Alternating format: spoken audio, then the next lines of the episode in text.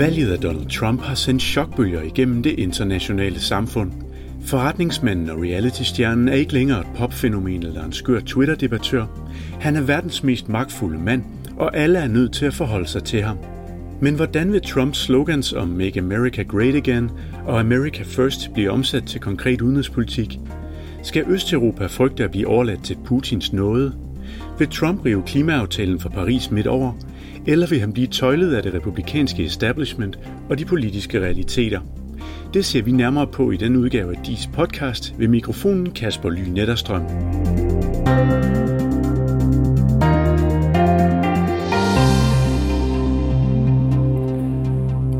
Og til at hjælpe os med at diskutere disse spørgsmål, har jeg i dag besøg af Vibeke Skjold Tjalve, som er seniorforsker her på DIS. Fokus på amerikansk udenrigspolitik og også ofte med et idehistorisk øh, blik. Og øh, Rasmus Sending Søndergaard, som øh, netop har afleveret sin anden afhandling om øh, 80'ernes øh, amerikanske udenrigspolitik under Reagan, og som er en stor kender af amerikansk, amerikansk politik også helt generelt. Jeg vil gerne starte den her udsendelse med at komme en lille indrømmelse, fordi i virkeligheden så var det jo slet ikke meningen, at vi skulle lave en podcast om amerikansk udenrigspolitik efter Obama. Fordi sådan en havde vi faktisk allerede lavet. Problemet var bare, at øh, den kun handlede om Hillary Clinton. Så øh, jeg kan kun sige, at, øh, at vi ligesom så mange andre øh, også her blev taget på sengen, og at øh, og vi derfor, man kan sige, om ikke andet, så er, er jeg glad for, at det her giver os chancen for endnu en gang at have jer to i studiet, fordi at, øh, jeg synes, det er et voldsomt interessant emne. Øhm, så i forhold til Trumps udenrigspolitik, så kunne jeg godt tænke mig at starte lidt med øh, nogle af de nyeste udviklinger, nemlig det her, den her transition, han er i gang med, hvor han er ved at vælge sine rådgivere. Og man kan sige, at han har valgt øh, Ryan Priebus, som er ham som chief of staff, som er det republikanske establishment. Så har han valgt Stephen Bannon as, som hans chief advisor, hans chefrådgiver, øh, som er for det her Breitbart News. Øh, og på det udenrigspolitiske område, der har han udnævnt Michael Flynn som National Security Advisor, og Nikki Haley som øh, øh, FN-ambassadør. Og så har der været snak om, rygterne går på en vis James Mattis som forsvarsminister, og eventuelt Mitt Romney som udenrigsminister. Det er ikke noget, vi ved endnu, men der, vi ved, der, det er noget, han overvejer. Så langt kan vi da gå.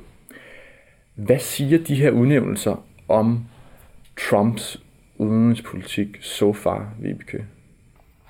Jamen, jeg synes, jeg synes nok, at det er øh, banden, som helt overordnet hovedrådgiver, altså ikke bare sikkerhedsrådgiver, men sådan chefstrateg, kan man sige, bag en Trump-administration.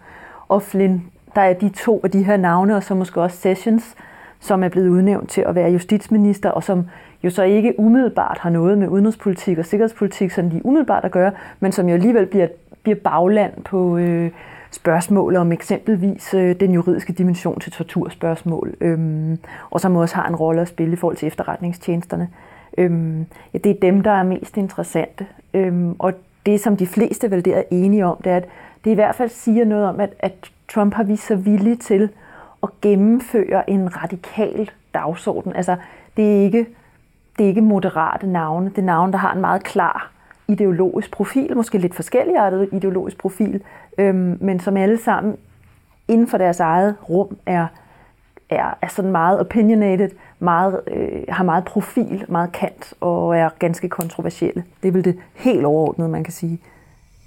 Ja, men det kan jeg kun erklære mig enig i. Altså det er, det er påfaldende, hvor langt de falder fra det, der vil være normen i det republikanske parti. Altså der er måske nuancer imellem dem, men de ligger alle sammen ude i det, som man normalt aldrig ville... Man ville normalt aldrig komme derud med de her folk, hvis man skulle øh, samle sit team. Det handler måske også lidt om, at Donald Trump har været nødt til at komme ud i krogene, fordi at mange af de øh, folk, man typisk vender sig imod, når man skal samle et øh, udenrigspolitisk team omkring sig som republikansk præsident, de har enten underskrevet øh, et såkaldt pledge om, at de ikke ønsker at være en del af en Trump-administration, eller har været ude undervejs og kritisere ham voldsomt. Og så er der så nogle af dem, som Mitt Romney for eksempel, som så er kommet tilbage i folden og muligvis får en en plads alligevel. Men mange af de sådan oplagte folk for en mere moderat republikansk præsident, de er enten ikke interesseret eller er faldet i dårlig jord hos øh, Donald Trump øh, under valgkampen. En ting mere, man måske der kan sige, er, at, at i hvert fald både Bannon og Flynn, som vil spille en stor, utvivlsomt begge vil spille en stor rolle i forhold til sådan hans helt overordnede udsyn, øhm, er ligesom han selv personer, der, har ud, der, der, der er meget vant til at agere i sådan en, en øh, moderne, måske endda postmoderne medievirkelighed. Øh, virkelighed. øhm, det er ikke sådan nogle tilbagetrukne personer, der har udviklet deres ideologiske synspunkter øh, bag lukkede døre, fordi du kan også finde andre radikale republikanere, men som, som er en mere sådan klassisk øh, ideologisk øh, karakter. Der er mange, der mener, at Flynn på nogen måder har udviklet, en, på sin vis har udviklet sin sådan meget, han er meget sådan kendt for sin meget antiradikale, eller antimuslimske radikalisme, ikke? At, han, øh, at det er den store dagsorden for ham, kampen mod jihadisme. Og, og mange mener, at, at i høj grad er det også et synspunkt, han har udviklet, fordi han er blevet en af de der karriere øh, forsvarspolitikere, øh, som, øh, som, som lever deres liv på CNN og i andre medier, hvor det at have et meget radikalt synspunkt, det er måden at få medieopmærksomhed på. Altså ikke dermed sagt, at han ikke tror på det, men bare at han også har vinklet og har, altså, har følt sig tiltrukket af den type virkelighed, hvor man formidler sine synspunkter ganske markant. Øh, og det synes jeg, det passer jo godt til Trumps egen øh, karakter et eller andet sted. Øh, og, og vil formentlig, det fortæller os sikkert også noget om, det her det er mennesker, der godt kan lide at være ude i det der med, og, og markere sig ude i det der medieliv. Øh, så radikalt som muligt på mange måder. Ja, man kan sige, at, at Flynn og, og Steve Bannon selvfølgelig, begge to har et, øh, et øh, lidt lemfældigt øh, forhold til øh, den objektive sandhed, i den forstand, at de, øh, altså selvfølgelig øh, Bannon i forhold til Breitbart News, at han nu er sådan, skal man sige, eksponent for en del af de her halve sandheder og, og ja, hele løgne, øh, som nogle gange bliver spredt som værende objektive nyheder øh, gennem hans medie. Men også en som Flynn øh, er meget, meget stor bruger af Twitter, ligesom Donald Trump. Han har det også med at øh, retweete og linke ting, der er endnu mere ekstreme end det Donald Trump øh, ellers gør. Altså hvor han, Flynn linker og sender ting ud, som er fuldstændig fabrikerede løgne om muslimer, som ønsker at ja, overtage jorden, og altså sådan virkelig helt tossede konspirationsteorier, som han gladeligt øh, sender afsted. Så det kunne jo godt tyde på en vis øh, interesse i at positionere sig selv øh, som sådan en ekstrem og høj øh, stemme øh, i debatten for at få opmærksomhed også. Jeg læste også, øh, hvad hedder det, der jeg læste op på interviewet her, at øh, da han var arbejdede i, i CIA eller militæret, der hvad havde hans underordnede, de havde, de havde et begreb, der hed Flynn Facts, som var sådan ting, han, han mere eller mindre øh, selv fandt på, eller som ikke rigtig havde holdt i virkeligheden. Ja, ja det var den der periode, hvor han kortvarigt var chef for Forsvarets øh, efterretningstjeneste, ikke? Og, øh, og, og, og, og alverdens data citerede han gladeligt som, som sandheder, øh, selvom det viste sig, at det var noget, han havde fanget, som Rasmus også siger, ikke i en eller anden sammenhæng. Øhm, og det er selvfølgelig ret problematisk, og det er jo også problematisk, at noget, som som måske faktisk har oplevet, været oplevet som en succesfuld strategi, hvis det du vil, det er, at du skal have opbakning i et republikansk bagland, bagland indrigspolitisk. Og det bagland har måske i nogen udstrækning været at forsøge at tale til øh, hele Tea Party-bevægelsessegmentet i partiet. Øh, og få x antal retweets derfra. Så kan det være, at det, man har lært, både det Flynn og Bannon synes, de har lært de sidste 4-8 år, det er, at øh, at det er succesfuldt at komme. Det kan da godt være, at man, at man fik sagt noget, der var, der var usandt, men det gav, det, det gav, det gav pote, det, det, det gav succes.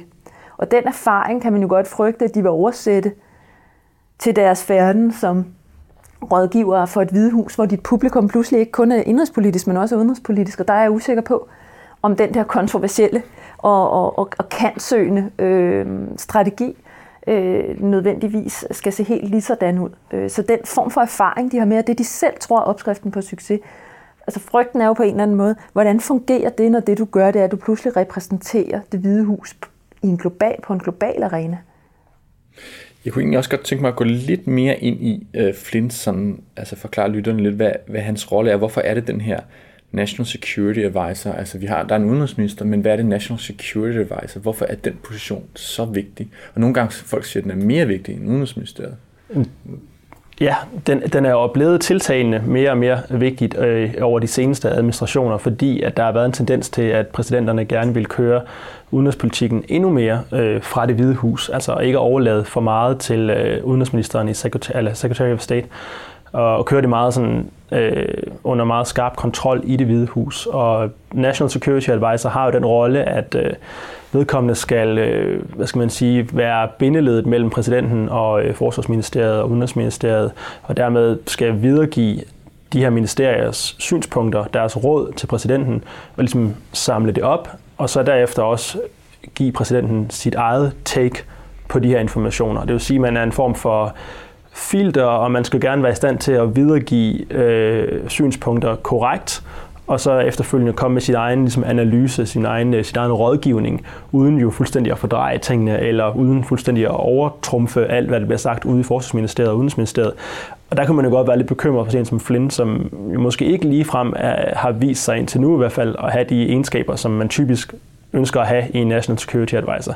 Kunne godt frygte, godt forestille sig, at han ville gå ind og overrule, hvad der ellers måtte komme fra, lad os sige, et mere moderat udenrigsministerium, for eksempel med en Mitt Romney, og så sige, at det holder ikke det her, og så vise Trump øh, et klip på YouTube nærmest. Nej, men altså at, trække den noget længere og køre en mere ideologisk linje. Altså, det er jo derfor, at sådan en som Flynn som National Security Advisor, men også Bannon som øh, chefstrateg, altså, de kommer til at være meget, meget tæt på Trump, og det er folk, som har hans tillid og også i langt hen ad vejen er enige med ham ideologisk mange punkter. Så det faktum, at folk som dem er i de positioner, kan jo godt få en til at frygte, at selv hvis der kommer mere moderate folk ude øh, i de forskellige ministerier, så vil de ikke have ret meget øh, indflydelse på Donald Trump, hvis der sidder en National Security Advisor som Flynn og ligesom lukker alt det moderate ude. Øh. Man kan jo også tænke det lidt som et hierarki, ikke? At, at alle ministerier ligger jo grundlæggende under det hvide hus, det er jo i en eller anden forstand øh, sådan, at, at ministerne, også en udenrigs- og en, og en forsvarsminister, de skal eksekvere præsidentens vilje. De implementerer, altså de er ikke embedsmænd, de udstikker politiske linjer, men de gør det nedenunder en overordnet linje.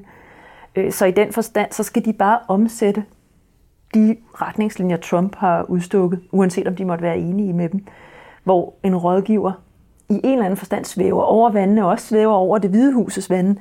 Derfra udgår i sidste instans en slags udsyn på verden. Altså, der er den rådgiveren former på en eller anden måde den prisme, præsidenten ser verden gennem. Så er der nogle præsidenter, som har en, en stærkere, måske et stærkere verdenssyn end sine rådgiver selv, eller som med vilje udnævner rådgiver, der deler eget verdenssyn. Øhm, og der er jo også nogle præsidenter, der måske slet ikke vil lytte, øh, ikke vil tilbringe tid med sine rådgiver osv. Trump virker som en, altså i, i min forståelse i hvert fald, som en, en person, som sådan set tillader, tror jeg, at øh, personer kan komme meget tæt på og kan præge utrolig meget, når, når man siger ofte, han lytter ikke. Det tror jeg for så vidt er rigtigt i den forstand, når han først har besluttet sig for et eller andet, så er han meget overbevist, og han er tror på det der med at træffe med beslutninger, der ligesom ligger godt i maven, snarere end er afstemt med tusind fagligheder. Men jeg tror også, at fordi hans, hans viden om international politik simpelthen er, er, er spinkel, og fordi han sådan, hans eget ideologiske udsyn også er ganske spinkelt. Altså han ser verden som kamp i en eller anden forstand. Så er han ganske påvirkelig over for sådan en som Flynn, som, øh, som vil komme med, med bål og brand og, og tale i hvert fald en bestemt type ideologiske øh, og religiøse konflikter op. Og det er faktisk noget, jeg godt lige vil runde med, det er det her med, altså jeg sad og bladrede lidt i øh, den bog, som Flynn har skrevet her for faktisk nogle måneder siden, har han udgivet om, om radikal islam. Den minder, ikke så meget, den minder rimelig meget om sådan nogle, en del andre bøger, som man kan finde sådan, i sådan lidt øh, øh journalistisk, øh, lidt højorienteret udgave af, af analyse af, hvad der foregår med islamisme og, og Mellemøsten osv. Og, og den fremstiller tingene som en meget som en USA er i kamp med radikal islam. Og det her er jo et emne, som Obama jo har, har han har jo netop sagt, at vi er ikke i krig med islam eller i radikal islam. Hvad, hvad ændrer det her i forhold til Obama? For man kan sige, at Obama er jo, USA er jo stadigvæk i krig og bomber løs med droner øh, på øh, altså, terrorister. Og sådan. Hvad betyder det, om man siger det ene eller det andet? Er det, er, har det nogen praktisk betydning? Det er værd at pointere, at øh, George W. Bush jo også sagde efter 9-11, vi er ikke i krig med islam, men med terrorister. Så, så det, at Trump til synlædende øh, støtter op omkring en forståelse af, at det er sådan en slags class of civilizations. Øh, på det retoriske plan er det helt nyt. Altså, altså men selv andre republikanske præsidenter før det har jo heller ikke øh, ligesom givet deres støtte til den forståelse. Så på den måde at det er ikke kun nyt i forhold til Obama, det er simpelthen nyt i forhold til almindelig amerikansk praksis øh, at tale på den måde øh, om islam. Øh, men i forhold til, hvordan det så ændrer den praktiske politik, øh, der er det svært endnu at sige, for vi ved meget lidt om, hvad Trump ønsker at gøre, udover at bekæmpe islamisk stat øh, og tage ligesom hårde midler i brug. Men det synes det, man kan sige i hvert fald nu, det er, at hvis der kommer en ekstern krise, et eller andet, som man skal reagere på som præsident, hvilket der jo ofte gør øh, for en amerikansk præsident. Typisk i Mellemøsten, hvor man ønsker måske at trække sig ud af nogle områder, men så bliver trukket ind igen af de handlinger, eller de events, der er på, øh, på jorden. Så har han nu, øh, Trump, et øh, temperament personligt, men også nogle folk omkring sig, som godt kunne gøre en en lille smule bekymret for, hvor, hvor velovervejet og øh, tilbageholdende man vil øh, handle, altså når man skal reagere på et eller andet. Så det er måske ikke, for, tænker måske ikke så meget i forhold til, at man har en specifik detaljeret plan om alt muligt, man vil gøre, for det er jo stadigvæk en idé om America First og en vis form for tilbageholdenhed, dog med viljen til at bruge hård magt. Øhm, så jeg tror, at det der, kunne være, det, der bliver interessant at se, det er altså reaktionen, der vil komme fra USA på et eventuelt terrorangreb, eller på en anden form for stor international begivenhed, øh, men med negativ foretegn i forhold til øh, islam, at, at hvordan man reagerer på det. Og der kunne man godt være bekymret for, at der vil være en voldsom reaktion. Ja, der kan man jo sige, at der er to ting, ikke? fordi at det, som, som, som Rasmus så også beskriver her, det, det er jo noget, der er jo, man taler tit om det her begreb om rhetorical entrapment, eller altså at man kan blive fanget i sin egen retorik. Og det er klart, at sådan en, en type retorik, som den Flynn vil bringe ind i sikkerhedspolitikken, altså en, en retorik, der på en eller anden måde har sagt, vi befinder os allerede i en global kamp mellem øh, en eller anden form for kristen, liberal demokrati og en, øh, en øh, muslimsk, jihadistisk øh, ekstremisme. Det er sådan nogle af de begreber, han sætter på. Ikke? Ved at trække skillelinjerne der, så, så kan man sige, så, så, så, får man, så får man afgrænset og indsnævret, hvordan det hvide hus overhovedet kan reagere, hvis der sker et eller andet, fordi man ligesom presser sig selv ud i, en, en ekstrem position, hvor man må leve op til sin egen retorik. Det kan være, at man vælger at sidde den overhørig. Man har set Trump forlade radikale løfter før, men, men, men det er den ene sådan bekymring, at, at man i virkeligheden har meget lille handlerum, når man taler så ideologisk om tingene, og så øh, konfronterende om tingene. Og så kan man sige, altså det som i hvert fald har været Obama-administrationens modvilje og bagbevægelsesgrund for ikke at ville tale sådan her, det er selvfølgelig dels fordi man ikke har ville puste yderligere til øh, en anti-amerikanisme, som man forstår som mobiliseringsbasen for jihadisme til at begynde med. Så, så set med Obama-administrationens øjne, jeg tror også Bush-administrationens øjne, øhm, så er den her form for retorik, den bliver en del af problemet snarere end løsningen. Den genererer det, som man vil bekæmpe. Men en anden dimension, og som måske er en lidt overset dimension, er, at Obama-administrationen har været utrolig bange for den udvikling, der i øvrigt finder sted, nemlig den stigende globale kobling mellem i virkeligheden lokale former for muslimsk oprør, ofte oprør mod social uretfærdighed. Så de har været bange for, at et Boko Haram i Nigeria lige pludselig får, bevæg, får kontakt til et, øh, et islamisk stat i øh, Irak, Syrien.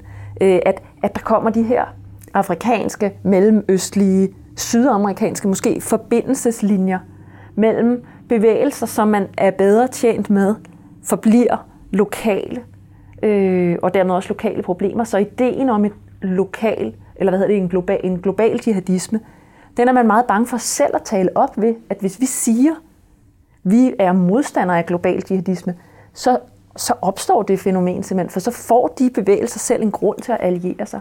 Så det har været Obama-administrationen en af den helt store.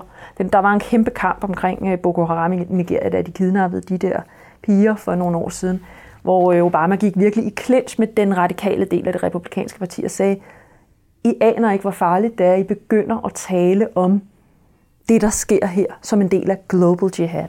Øhm.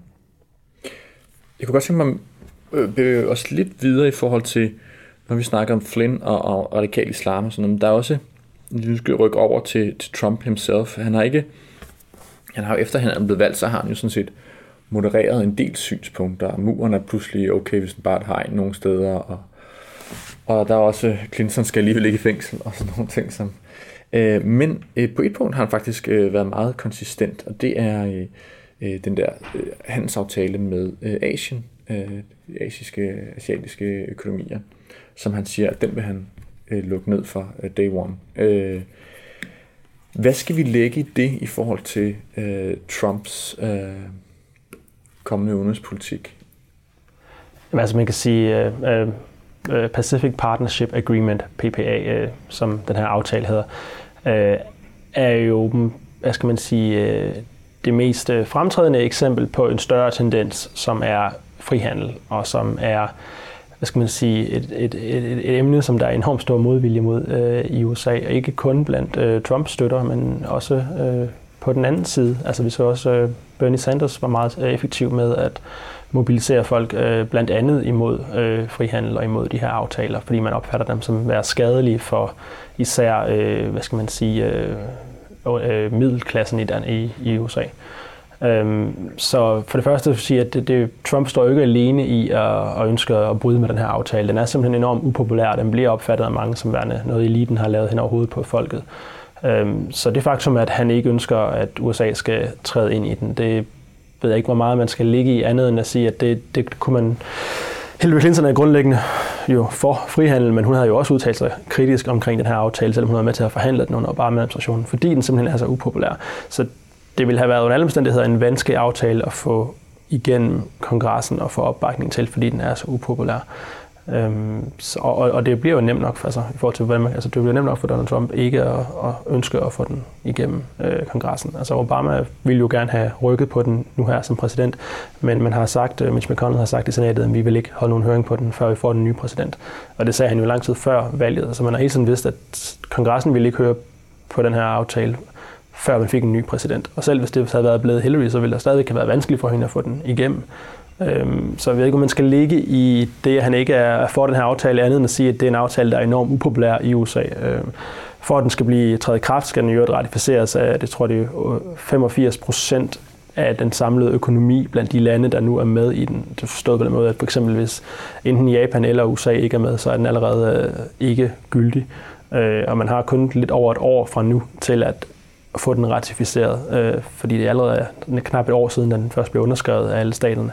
Så øh, altså selv, selv med en Trump, der var positivt indstillet over for den her frihandelsaftale, så ville det stadigvæk have været op ad bakke faktisk at få den ratificeret og få den til at træde i kraft. Men det mener jeg, ja. Ja, det er, en, det er en vindersag for ham på den måde, ikke? og han skal jo udvikle nogle ting, som kan blive succeser.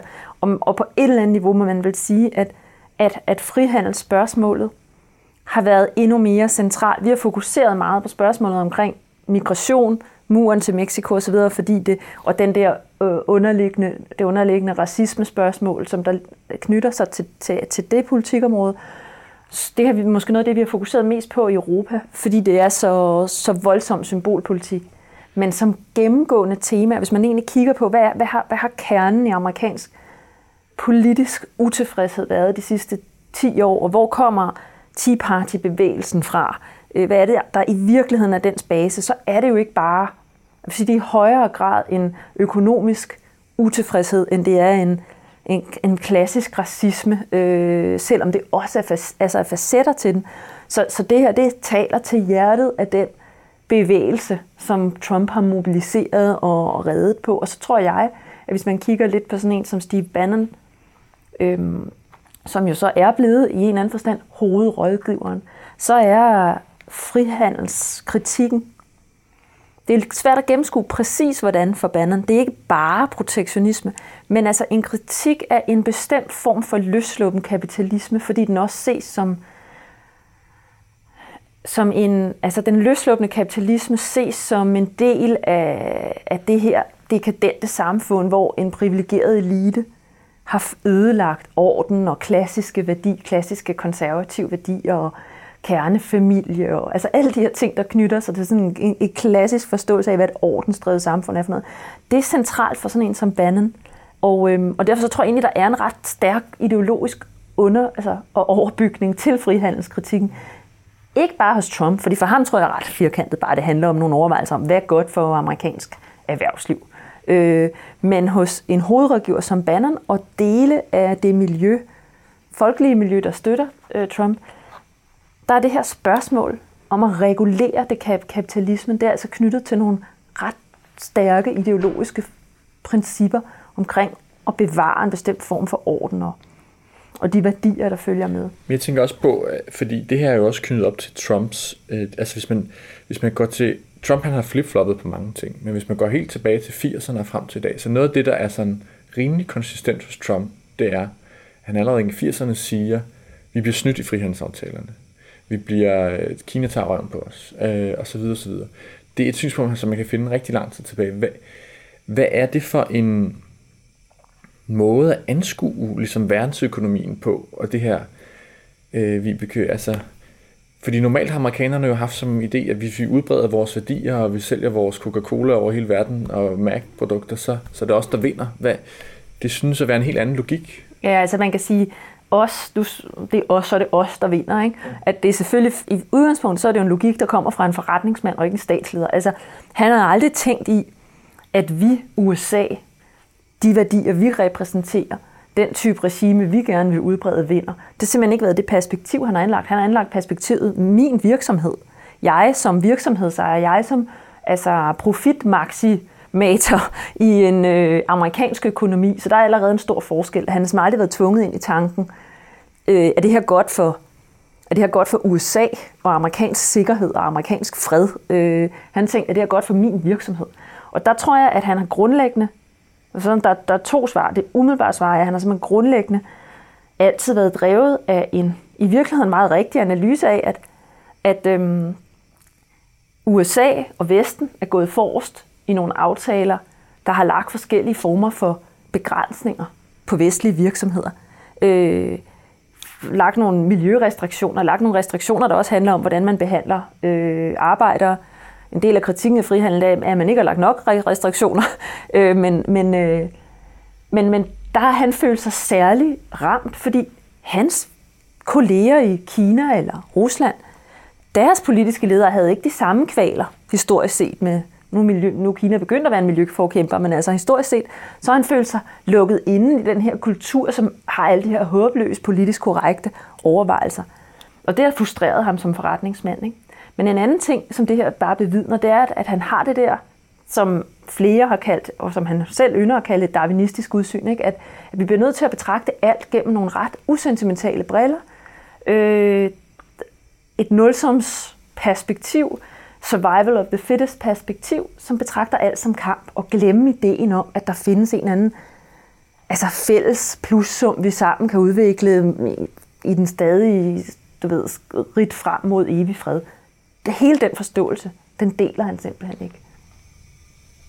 Jeg ved, man kan måske tilføje, at altså, i forsøget på at, at lægge et label ned på Donald Trump, og hvor man især kigger på sådan en frihandel og øh, hvad hedder det, islamofobi og sådan nogle så ting, så, øh, så for eksempel øh, historikeren Walter Russell Mead, han har talt om, at måske i stedet for at tale om de her, om han er ideologer, pragmatiker osv., og realister osv., at øh, den der term, som han bruger, Jacksonianism, måske passer meget godt, som er altså opkaldt efter den øh, ja. tidligere amerikanske øh, præsident Andrew Jackson, som var den, kan man sige, sådan her amerikansk forståelse, den første rigtig demokratisk valgte præsident i USA i den forstand, at præsidenterne før ham var en del af de her founding fathers, den her elite øh, på kysten, med sådan, den sådan lidt europæiske tilgang, højt uddannet osv., og Andrew Jackson var sådan den første øh, mand af folket, der ligesom kom ind og, og revolutionerede øh, på mange måder amerikansk politik og red på sådan en bølge af populisme.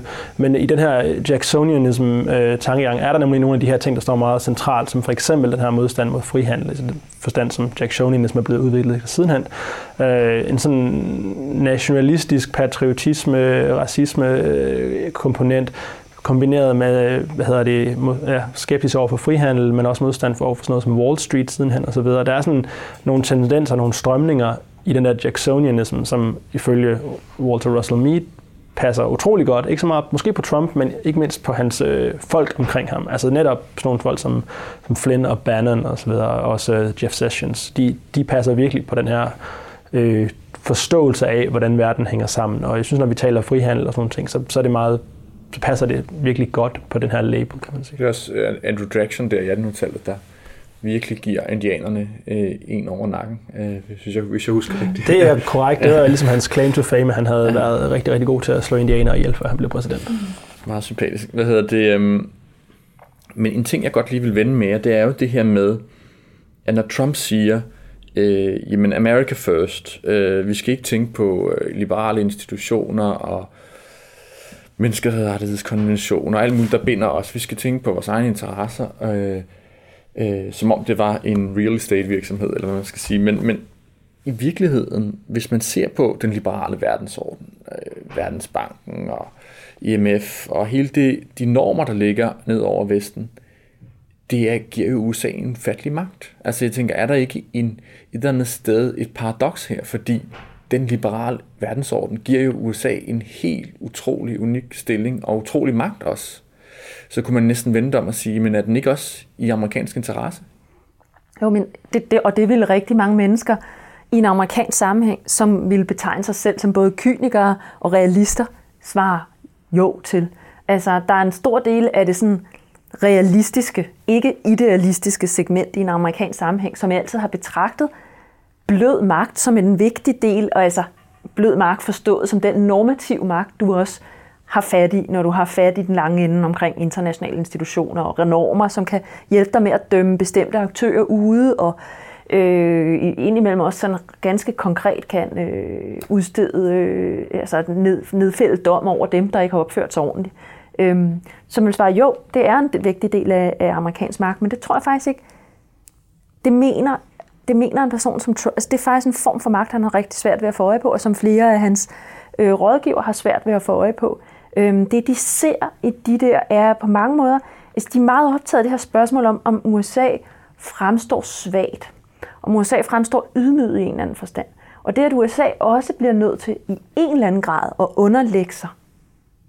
De forstår ikke den, de følger ikke den logik, at ved at underlægge sig nogle bestemte normsæt, som USA alligevel samtidig er en af medudøverne af og har været medforfatter på, så opnår USA i virkeligheden mere magten ved ikke at underlægge sig det. Det eneste, de der ser, det er et USA, som de føler bliver ydmyget, og som de dermed tænker, så vil ingen tage os for gode varer.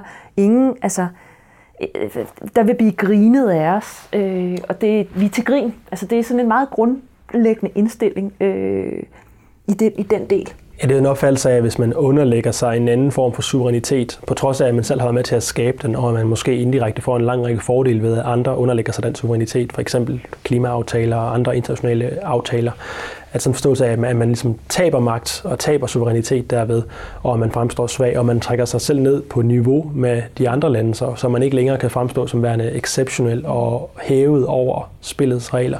Og så giver det jo nogle begrænsninger for, hvad man kan handle med, eller hvordan man kan agere. Altså, og Donald Trump har jo ikke den der forståelse af, at fælles værdier nødvendigvis er en særlig vigtig øh, øh, betingelse for at agere sammen. Den der idé om, at der skulle være et særligt fællesskab med for eksempel vestlige demokratier i Europa og USA. Trump ville jo meget hellere have en øh, større frihed til at arbejde sammen med for eksempel Rusland og andre mindre demokratiske lande, øh, ud fra sådan en meget mere øh, hvad skal man sige, kynisk kalkyle af, hvad er vores interesser, og i den forståelse af, hvad USA's interesser er, indgår altså ikke den her idé om øh, ja, fælles værdier, demokratiske værdier og øh, nødvendigvis internationale institutioner osv. Jeg synes, der er en interessant øh, øh, sammenligning her, som er, øh, altså da Reagan kom til, der havde man også noget af den samme retorik omkring USA er svagt, og vi bliver ikke respekteret, vores her er ikke som den burde være, og Sovjetunionen har the upper hand. Øh, der er noget af det samme, men samtidig havde Reagan vel en, altså han havde jo, det var ham, der startede demokratiseringspromoveringen på mange måder, og så videre, så videre. Øh, så, og han var jo en stærk støtte til, til, til Vesteuropa i kampen mod Sovjet. Så der er sådan en, øh, en sjov øh, ændring af det der, sådan vi er svage, men samtidig skal vi slå en handel af med vores modstandere, altså øh, sådan en som Putin. Altså, det har jo altid været en kamp Altså Rasmus ved meget mere, end jeg gør om, om, om, om Reagan-administrationens præcise politik, men, men man kan sige, nu, skal vi, nu kontrasterer vi Trump med det, der gik forud. Og så skal vi selvfølgelig ikke komme til at få det til at blive fremstillet som om, at der er Trump, og så er der, alle, og så er der århundreder af generationer af præsidenter, der har troet på blød magt. Det har været en evig diskussion hvad skal den så pares med den der bløde magt? Obama-administrationen har måske repræsenteret et synspunkt, der handlede om, at jo mindre hård magt vi bruger, jo mere troværdig bliver vores bløde magt. Altså, jo mere at vi hele tiden viser, at vi lever op til samtlige standarder og underkaster os, øh, altså viser vores vilje til at lade os binde ind, jo mere magt vil det der bløde instrument få, for det vil være troværdigt. Og så kan man sige, så har der været en busadministration og mange administrationer før det, som har talt for, blød magt er et vigtigt redskab, men det virker kun, hvis vi viser, at vi er villige til at sætte hård magt bag. Altså, det har været en evig kamp, øh, hvor der er uenighed om, hvad vil det sige at fremstå stærk. Det, der vil ligesom er kendetegnet her, det er, at Trump-administrationen synes at ville stille sig helt ud af et meget, en meget lang tradition for trods alt at betone væsentligheden af at have de her normative strukturer. De smider dem simpelthen væk og siger, at det kan simpelthen ikke bruges til noget. Det her det er simpelthen en måde, hvorfor dog binde sig selv ind på den måde? Det er, en, det er et falsum at tro på den her logik. Ja, helt enig. Altså, så meget kort skal knytte an til Reagan, så kan man sige, at det er fuldstændig korrekt, at altså, Trump, altså hele Make America Great Again er jo fra Reagan. Altså, øh, og øh, Trump, øh, hvad skal man sige, støtter op omkring altså, peaceful strength, som er Reagans sådan, udenrigspolitiske øh, strategi. Altså, man, man får kun fred ved at vise styrke. Øh, og han, kan man sige, at man kan godt lave en vis parallel i den forstand, at Reagan så kommunismen som den der ideologi og den, det store onde, som man ligesom skulle besejre. Og der kan man jo godt se, at det blandt Trump og nogle af hans rådgivere, er der en vis tendens til at se islam som, som den tilsvarende pandang. Men når det så er sagt, så øh, altså Ronald Reagans verdenssyn og hans udenrigspolitik var jo dybt øh, styret af hans øh, uendelig stærke tro på amerikanske værdier og den forståelse af, som du også nævner i forhold til democracy promotion, altså en idé om, at USA har de bedste universelle værdier, og inde i enhver anden øh, person i et andet land, der er der en lille amerikaner, der gerne vil ud, og den der idé om, at man skal udbrede sine værdier og forme verden i sit billede, og er meget stor tilhænger af at søge og udbrede de her værdier gennem amerikansk udenrigspolitik, øh, som jo så er meget, meget langt fra, hvordan Trump opfatter hans rolle som amerikansk præsident, hvor der jo ikke er nogen, noget ønske om at sprede demokrati, eller for eksempel at få Rusland til at blive mere demokratisk. Han er jo fuldstændig ligeglad med, øh, hvilket system man har i Rusland, så længe man kan arbejde sammen. Så det er jo en helt anderledes øh, syn på det. Altså man kan sige, at Reagan ønskede at, at have containment, altså at, at indfange øh, kommunismen, men lige så vigtigt for Reagan var det jo, at man ville øh, rulle kommunismen tilbage, og at man ville liberalisere Sovjetunionen. Så altså Reagan ønskede ikke kun at vise styrke og holde kommunismen øh, på afstand. Han ønskede helt grundlæggende at transformere den og ændre den og gøre Rusland demokratisk. Og det er jo en helt anden agenda, end hvis ser Trump. Og der man skulle måske smide sådan et teoretisk begreb ind, som øhm, Ole Wevers begreber om referenceobjektet. Altså, hvad er det overhovedet, der er genstanden for sikkerhedspolitikken? Hvad er det, man vil forsvare? At de tænker simpelthen USA som to forskellige ting. Ikke? For Reagan, så var det USA, han ville forsvare det han overhovedet forstod ved USA, når han sagde begrebet USA, we the United States, det var et sæt værdier. Og det er de værdier, der er troet overalt i verden, hvor nogen træder menneskerettigheder eller frihed under fod, så er USA i en eller anden forstand troet. Sådan tænker Trump jo ikke for ham. Og det er derfor, at den der Jacksonian-kategori er også er god, fordi den, den viser, at, at, at, at Trump tænker i virkeligheden mere traditionelt europæisk nationalstatligt. For ham er USA et territorium, med en befolkning og en økonomi. Det er en meget materiel størrelse, og når det er truet, så skal USA til forsvar. Det er det Amerika, der skal sættes først. Ikke et eller andet abstrakt sæt idéer, og det giver jo bare to vidt forskellige måder også at se på internationale institutioner og blød magt på. Ikke?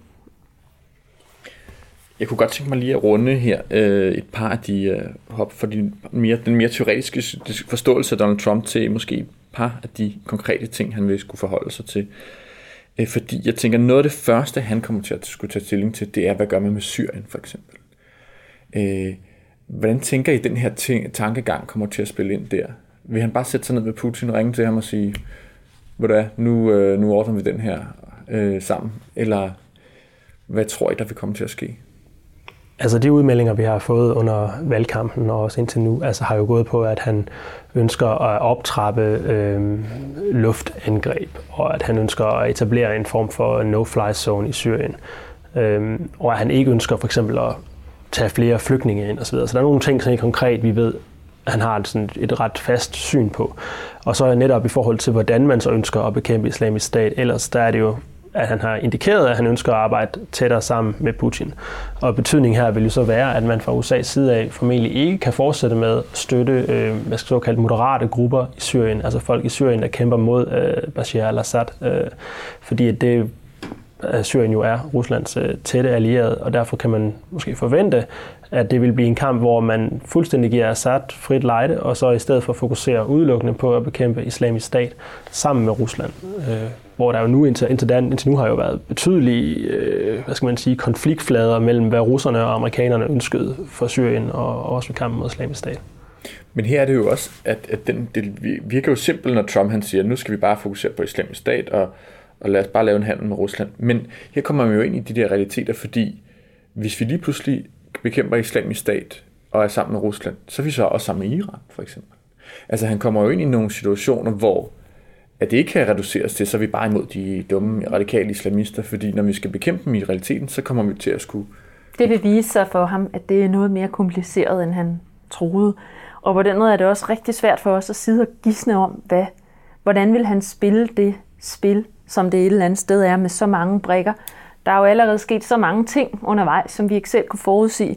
Der er så mange ubekendte. Altså, der var få, der ville have forudset, at Putin ville have taget skridtet at, at, engagere sig så aktivt. Øhm, og, og, og et lignende øh, skridt kan Putin jo tage igen. Han kan både trække sig, eller han kan op, opskalere, eller han kan, han kan beslutte sig for at, at opgive Assad, hvis det skulle være det. Altså, der er så mange ubekendte her, og det er måske det væsentligste at få på plads, at på en eller anden måde, den her type konfliktforløb har altid været uforudsigelige. Men på en eller anden måde, så, så har det alligevel været muligt at udelukke visse, visse manøvrer fra en amerikansk administration, fordi vi simpelthen kunne sige, at det var simpelthen ikke, så er vi lidt tilbage i det der med, med retorisk at blive fanget i sin egen retorik, eller øh, rhetorical entrapment begrebet, ikke? at Altså, der er simpelthen noget, som simpelthen ikke har været muligt inden for en bestemt diskurs, øh, hvor man kunne udelukke, at, at Obama ville aldrig nogensinde foretage sig X-handling, som decideret ville undergrave udsagnet om, at man var pro øh, civilbefolkningens grundlæggende rettigheder. Øhm, og, og det findes ikke rigtigt for en, en Trump-administration sammenhæng. Han siger selv ærligt, at det er et spil, at vi kan være sikre på, at han vil ikke, der vil ikke øverst på hans liste stå du ved, folkedrab eller altså civilsamfundets øh, øh ved og vel. Det optræder ikke på listen, og på den måde er det klart, så har han jo et meget større manøvrerum. Det vi kan sige, det er, at han vil i hvert fald fremstå militært stærk. Altså på en eller anden måde, så skal han ud og vise symbolsk, han er noget andet, end Obama var. Han mener at han vil slå i bordet. Så jeg tror at det er ret sandsynligt, at vi kan forvente, at nogle af de ting, som Rasmus også beskriver, de kommer til at ske. Øh, I forhold til, at man ligesom sammen, sammen med Putin formentlig hurtigt vil foretage sig et land, der viser slagkraft. Men hvilke handler, og som du så selv bringer op, hvordan placerer det egentlig nogle af de andre forhold, som han har sagt? Han vil, være, han vil, han vil give øh, Iran en helt anden form for kant, end han synes, Obama har gjort. Det er altså meget, meget svært at forudse. Det tror jeg virkelig, vi skal passe på med og øh, gisne om. Hvad med sådan ting som øh, klimaaftalen? Der har Trump jo så, han var jo startede ud med at sige i 2012, at det var noget, som kineserne havde fundet på i forsøg på at skade amerikansk business. Og der har han så nu sagt, at der, der might be a connection. Der er måske en lille sammenhæng mellem øh, CO2-udslip og øh, klimaforandringer. Så der, der, der han har rykket sig en lille smule. Øh, men hvordan tror I, han vil lægge sig der? Det er jo selvfølgelig, jeg vil ikke hænge op på noget med her, men hvad, Nej, men lad os starte med at sige igen, at, at vi jo skal passe på med at gætte for meget, fordi vi ret beset ikke ved meget om, hvad han vil gøre, og at vi har jo haft har nogle udtalelser at gå ud fra, og de udtalelser, som du så lige siger, de ændrer sig jo ret meget over tid, så vi kan jo ikke vide, hvad han vil synes om, øh, om nogle måneder. Men vi kan dog sige, at altså for det første så har han jo sagt, at han ville rive øh, Paris klimaaftalen i tu på første dag. Under valgkampen har han sagt det. Og nu har han jo så sagt, at han har et åbent sind i forhold til den aftale. Og der er også nogle problemer i forhold til for eksempel, altså der er for eksempel en fire års øh, for at kunne trække sig ud. Øh, og, undertage, og aftalen har jo trådt i kraft her for et par måneder siden nu, så altså, han vil have nogle begrænsninger i forhold til sådan rent formelt at trække USA ud, for eksempel den klimaaftale.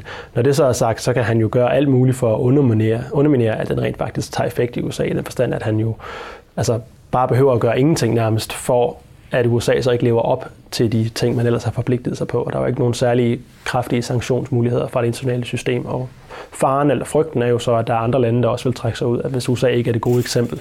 Og der er det så interessant jo, at kineserne har været ude og melde ud nu her for nyligt, at de altså har tænkt sig at overholde den her aftale, og de ligesom vil gå forrest. Og det er jo interessant, at vi har en situation nu, hvor det er kineserne, der næsten skal belære den amerikanske præsident om klimaforandringer og behovet for at, at støtte op omkring de internationale, internationale aftaler, man har underskrevet.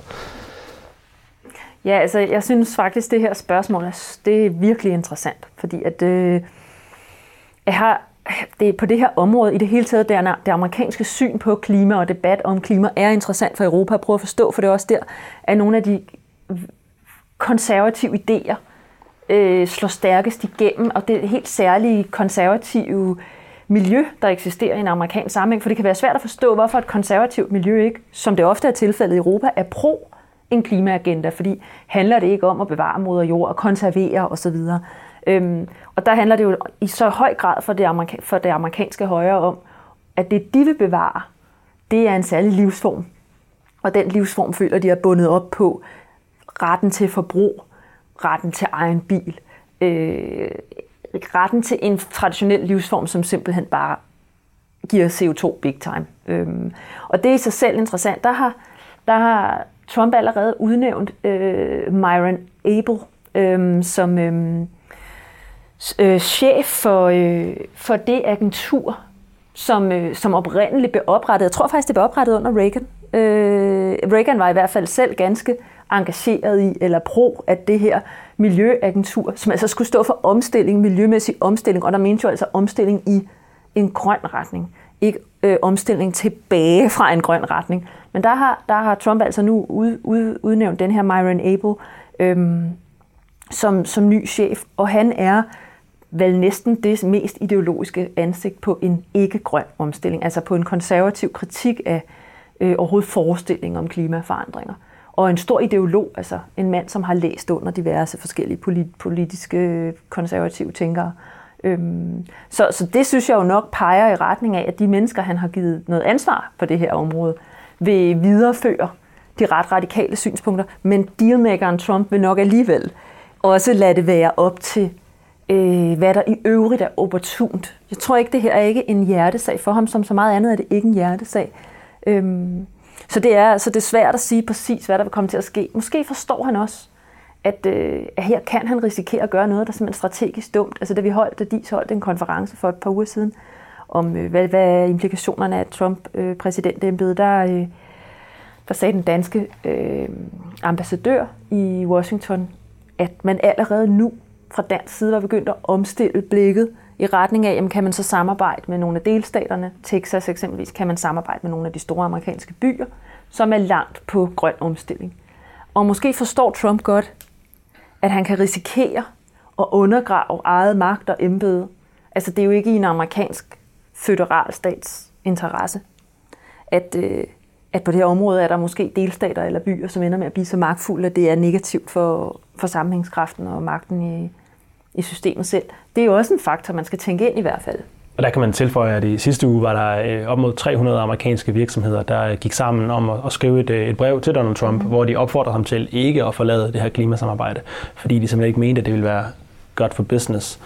Øhm, så der er helt klart også altså blandt øh, erhvervssektoren i USA en modstand. Ja. Øh, det handler om at lave business casen for ja, det. Ikke? Præcis. ikke det ideologiske argument, men business casen. Så tror jeg sådan set, at han personligt kunne være bevægelig på det. Ikke? Og jeg tror, der er en lang række republikanere også, der også kan se, at hvis, hvis det her det betyder, at Kina overhaler os på teknologi omkring grøn energi osv., hvis de kommer foran os på det her område, så kan det blive nærmest et slags nyt øh, altså space race, vi taber. Ikke? Altså det der med, hvis, hvis det bliver en stor, en stor sektor, og der er en lang række kontrakter og jobs osv., der ryger til Kina, fordi de bliver den nye øh, powerhouse inden for grøn energi, sustainable energi osv., så kan Trump jo på ingen måde retfærdiggøre det. Så taber man jo netop. Altså, det er jo et zero-sum for ham, ikke? Nul som spil, hvor Kina så vinder, og USA så taber. Og Kina, der meget aktivt har meldt ud, at I kan tro på, at vi bliver hvis USA forlader aftalen, så bliver vi. det er jo et eksempel på det, vi snakkede om før. Det der med, at USA, hvis man forlader den liberale verdensorden, så er der måske nogle andre, mm. der ser ud til at, ja.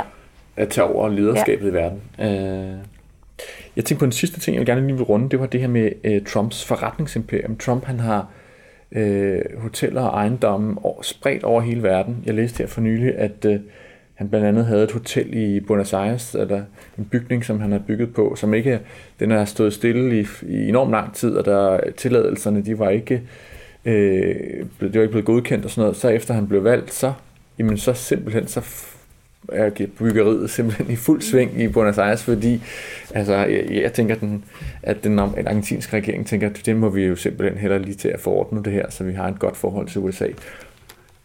Og der har vi jo, hvad kan man sige, i, i problemet i sin kerne, hvordan, hvordan det er jo en ret unik situation. Vi har vi nogle fortilsfælde på en amerikansk præsident, som har så stærke businessinteresser? Altså, jeg har ikke kortlagt samtlige tidligere præsidenters øh, forretningsinteresser i udlandet, men der er jo ikke, altså, og, og, og vi ved jo, at det var en anklage mod eksempelvis Bush-administrationen, øh, at der var for store olieinteresser. Øhm, men så direkte interesser, og så, så spredte interesser, som dem Trump har, og så stor uvilje mod at frasige sig eller undsige sig disse interesser i perioden som siddende præsident. Det vil jeg sige, det forekommer mig umiddelbart, at det er uden fortilfælde. Øhm, og, og, og noget af det, man kan pege på, det er jo, at han har, han har forretningsinteresser i Saudi-Arabien, i Tyrkiet er der et stort tårn, øh, som han er blevet betalt for. Han ejer faktisk ikke særlig meget af det her Trump Tower, men han er blevet betalt for, at der får lov at stå Trump Tower på, fordi at man på en eller anden måde har følt, at det gav en eller anden form for publicity, og måske også en eller anden form for, for legitimitet eller link til en vestlig, at det låner lidt vestlig legitimitet til Tyrkiet. Øhm, en stor del af hans øh, forretningsimperies øh, kredit kommer fra Deutsche Bank. Altså, endnu sådan en underlig skæv interesse. Øh, han sagde under valgkampen om sit øh, saudiske, øh, det er sådan et, et øh, stort øh, byggekompleks med luksuslejligheder og golfbane osv., der sagde han om, øh, om, om sit syn på den, det engagement, I love the Saudis. De betaler øh, 50-60 millioner for en øh, luksuslejlighed i mit kompleks. Jeg har ingen grund til at have noget imod. Altså, det sagde han i sin præsidentkampagne, øh, så direkte ind i en politisk sammenhæng. Det siger jo i hvert fald noget om, at han i udgangspunktet, så må vi se, hvad rådgiver kan få forklaret ham, i udgangspunktet ikke engang selv oplever en problemstilling, og det siger noget om et menneske, som simpelthen ikke, der aldrig har tænkt i sådan checks and balances logikker, meget fjern fra en, en reguleringsjuridisk forståelse af, at magt skal gøres ansvarlig.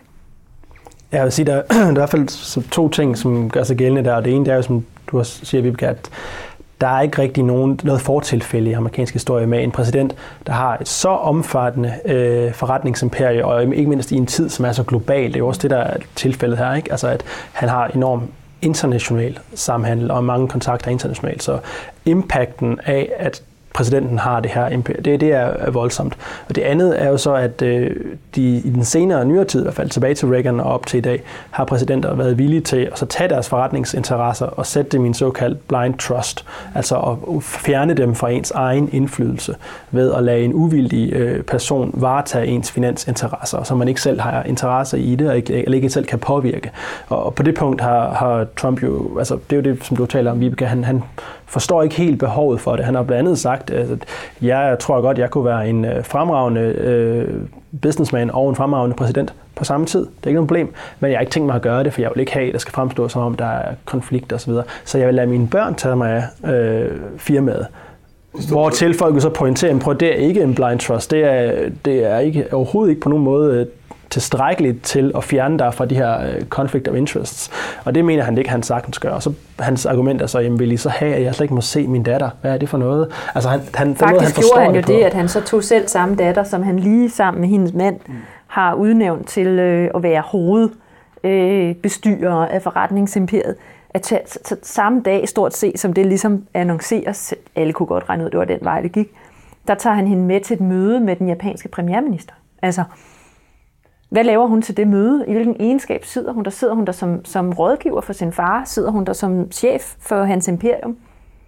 Altså, det er jo et meget, meget tydeligt signal på, at han ikke vil foretage den her opsplitning. Ja, og han har anmodet om, at, at hans, øh, hans børn og, øh, og hende, øh, Ivankas mand, Jared Kushner, at de skal have den højeste security clearance. Altså, at de simpelthen ikke nok får lov til at sidde med til møderne med øh, statsoverhoveder fra andre lande, men de skal også have øh, af indsigt i de øh, højeste øh, efterretningstjenestes briefinger. Altså, så de får jo så, hvis, hvis det, og det kan han jo, når han bliver præsident, faktisk godt tvinge igennem. Øh, og på den måde, så, hvis det bliver tilfældet, så får de jo en helt øh, unormal indsigt i alle mulige former for, for viden omkring i verden, som gør, at de jo vil kunne drive virksomheden med en enorm række fordele, ud over det faktum, at der for eksempel vil sidde folk i Buenos Aires og have en interesse i at please øh, Trumps businesses for ikke at blive upopulær med præsidenten i USA. Så der er simpelthen en endeløs lang række komplikationer her, og der er ikke noget, der tyder på, at Trump endnu i hvert fald har forstået, hvor skadeligt det kan være for USA, men også for ham som præsident, fordi han vil jo blive stillet til regnskab for en masse ting.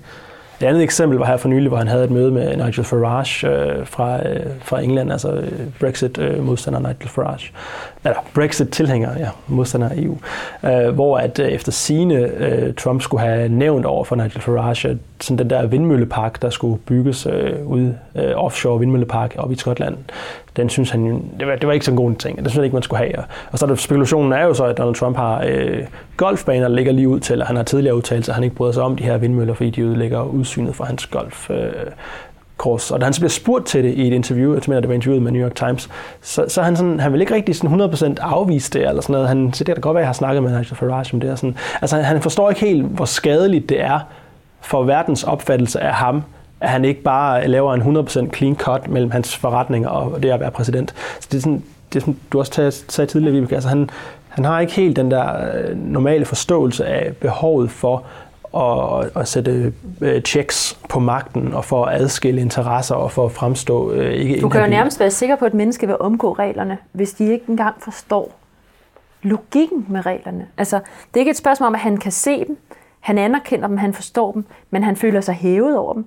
Han i det her tilfælde forstår simpelthen ikke rigtigt, hvad problemet er. Så øh, og med de ord, så kan vi måske bare konstatere, at det bliver en gylden tid for investigative journalism, tror jeg godt, vi kan sige. så øh, Vibeke Rasmus, mange tak fordi I kom. Det var rigtig spændende.